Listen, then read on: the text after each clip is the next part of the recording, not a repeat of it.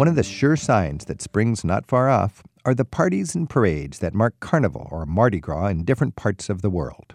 Even if you don't plan to deny yourself with fasting during Lent, the parties that you might find where you live originate in centuries old traditions for letting off steam and indulging before the 40 days leading up to Easter. The names and details will vary from place to place.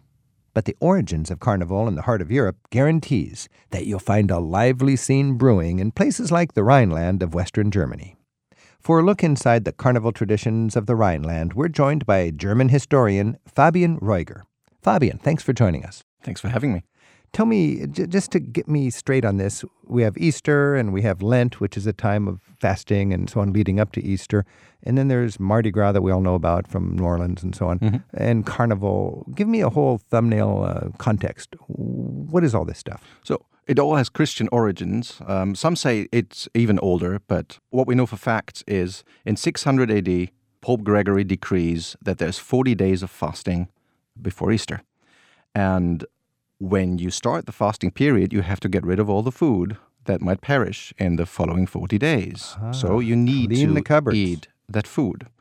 Around the same time, there is some sort of taxation as well, where the you know the landlords or the feudal lords get payment in food from their farmers. So the whole thing turns into some sort of um, party the night before the fasting period begins, and that is the birth moment of Carnival, which, as a word, probably derives from carnevale, which means farewell to meat, because that's when the fasting period begins. So let me get this straight. We've got Easter, and in order to prepare for the very important holy festival of Easter, we have to have a period of 40 days of fasting and, and not being hedonistic. so right. that is Carnival. That is Carnival. That's the origin. So basically, uh, Carnival culminates in some big feast 40 days before Easter. 40 days before Easter. Well, of course, what happens is that, and that's what happened with customs in history, what is supposed to be just one day very quickly turns into a whole week of partying because it begins to mix with other customs that already existed. And so, very quickly, you have a whole season before fasting in which the Catholic Church agrees should be sort of a simulation of hell because the fasting period is your cleansing period. So you switch back to heaven. In other words, what the Catholic Church allows you here is to see what anarchy and chaos and hell will be like before you become a good person again through your fasting. Now, this must have served almost a purpose in the Middle Ages as a safety valve, a way for people to vent, people to put a, a mask on their face, and anything goes. Indeed. And that's, of course, if you will, simulated anarchy so that real anarchy will not happen. We know Carnival in Venice. It's famous because they have those beautiful masks. And of course, that was when people could hook up with people of different social classes and economic classes, and all sorts of stuff could go on because, hey, I'm wearing a mask and this is before Lent. What is it like in Germany? Why is it a big deal in Germany? One thing that makes Carnival very interesting, I think, in Germany is, um, first of all, there is still the division of faith, because in the Protestant regions in Germany, let's face it, I can say this as a Protestant, Carnival in Protestant regions is boring or non existent, because only the Catholics know how to do it. Germany is split in the middle, basically. The South, Bavaria, and so on would be more Yes, Catholic. the, the, the Catholic regions west of the Rhine and in the south, they would have the, the proper carnival. And of course, that's because they have these historic traditions. Now, with the abolition of fasting by Protestantism, there's no reason anymore for carnival. Therefore, the Protestant regions, by their very definition, don't really need carnival. yeah. And that's why these traditions were weakened over the centuries in the Protestant regions. You mentioned it becomes a season, not just a party before Lent, but actually a season. Uh, how does that relate to Fat Tuesday or Mardi Gras? One of the links to Fat Tuesday, Mardi Gras, is that depending on the calendar, it begins earlier in some places and later in others. So, what is Mardi Gras? The Tuesday in the Cologne region, for instance, um, usually Carnival begins on Thursday. So, it's actually um, sort of a Fat Thursday. there. Thursday. But the main week is the one that begins on the Rosenmontag, and everything ends on Ash Wednesday, of course, because that's when the fasting period begins. And this for this So- Ash Wednesday and Rosy Monday and Fat whatever Thursday. So Yeah. this is all in the week before Lent. That's right. The Lent begins basically with Ash Wednesday. Okay, so roughly 47 to 40 days before Easter, you've got this week long period in Germany Mm-hmm. that is Carnival. And is Cologne the greatest place for Carnival, or what cities are great? It has the to? largest and I think the most historic carnival in Germany. Now, keep in mind that Napoleon, as he invades Germany in the 19th century, bans carnival. That's interesting because France, of course, is a Catholic country, but Napoleon does not like the idea that there are masked people dancing around in the streets, especially since the carnival parades make a lot of fun of the French troops. Oh, my goodness. Which is why by the 1820s, carnival has been banned for about eight years. Carnival gets this rebirth by the Prussians, who are Protestant. They now own the city of Cologne, but they want to revitalize the spirit of Carnival and therefore gain some sort of uh, allegiance to Prussia in the local population. I see. You can win the heart and soul of the populace by giving them Giving them- subsidized bread or excuse to party. the excuse to party to give them the carnival back. Now, if, I, if I'm going to Cologne, let's say for That's right. Carnival, Yeah. as a tourist, as a as an American who doesn't really have connections there and friends there, how can I enjoy it and what will I see?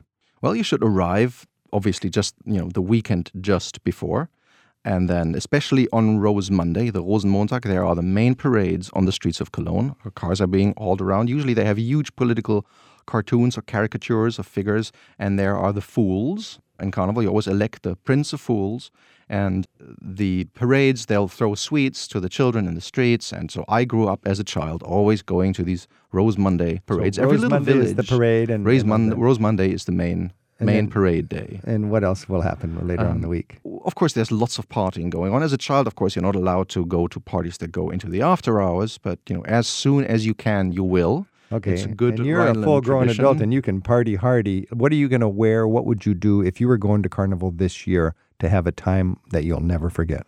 Rule number one is you cannot go without a costume of sorts. You have to dress up. It doesn't matter as what, almost, but you have to somehow be dressed up and be visibly a fool of sorts. Now, of course, you can dress up as Batman. That's foolish enough, you know, or as Superman. Um, I remember a couple of friends of mine went as the uh, the American band Kiss, all in makeup and everything, and they were one of the most admired costumed guys in the streets, and everybody loved it. Carnival is it's fairly crazy because if you get into the city of Cologne, if you can get in on that day, uh, it will be absolutely packed. Everybody will be in costume.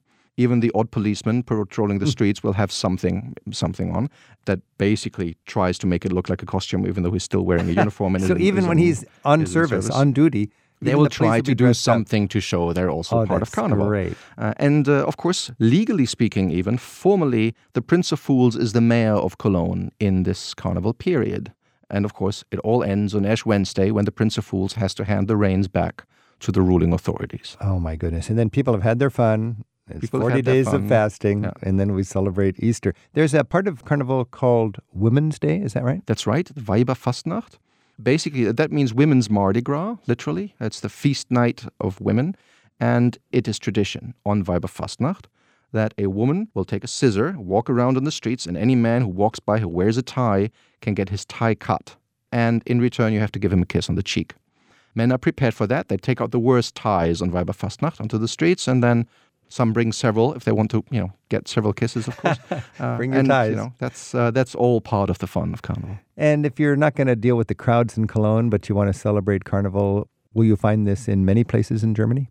all along the Rhine River, pretty much, you will find Carnival, all the way even down to Basel, which uh, in Ah. Switzerland, which is of course interesting because it's a Protestant city and it's one of the few big Protestant cities in Europe that has maintained the Carnival tradition. Hmm. Frankfurt would have Carnival. Uh, Frankfurt would have Carnival, uh, Koblenz, Mainz, Mainz. Koblenz, they all would have Carnival, but Cologne is definitely the one, where, I think. But of course, I'm a local patriot there. what was so- what was your uh, favorite costume that you wore in a carnival in the past? Oh, I was pretty much everything in Carnival in the past. I was a vampire. I was a cowboy. I was an Indian. You know, cowboys and Indians you play as a kid in Germans are really into well. cowboys and Yes. Indians at Carnival.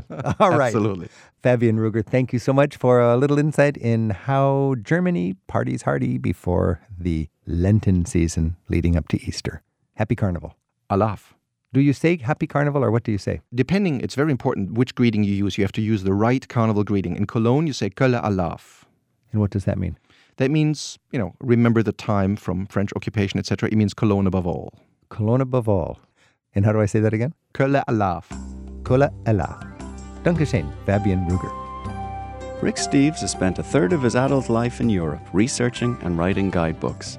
His classic, Europe Through the Back Door, teaches the skills of smart travel. At Rick Steves' online travel store, you'll also find guidebooks and phrasebooks for Germany, Austria, Switzerland, and every other corner of Europe. To learn more about Rick's books, visit the travel store at ricksteves.com.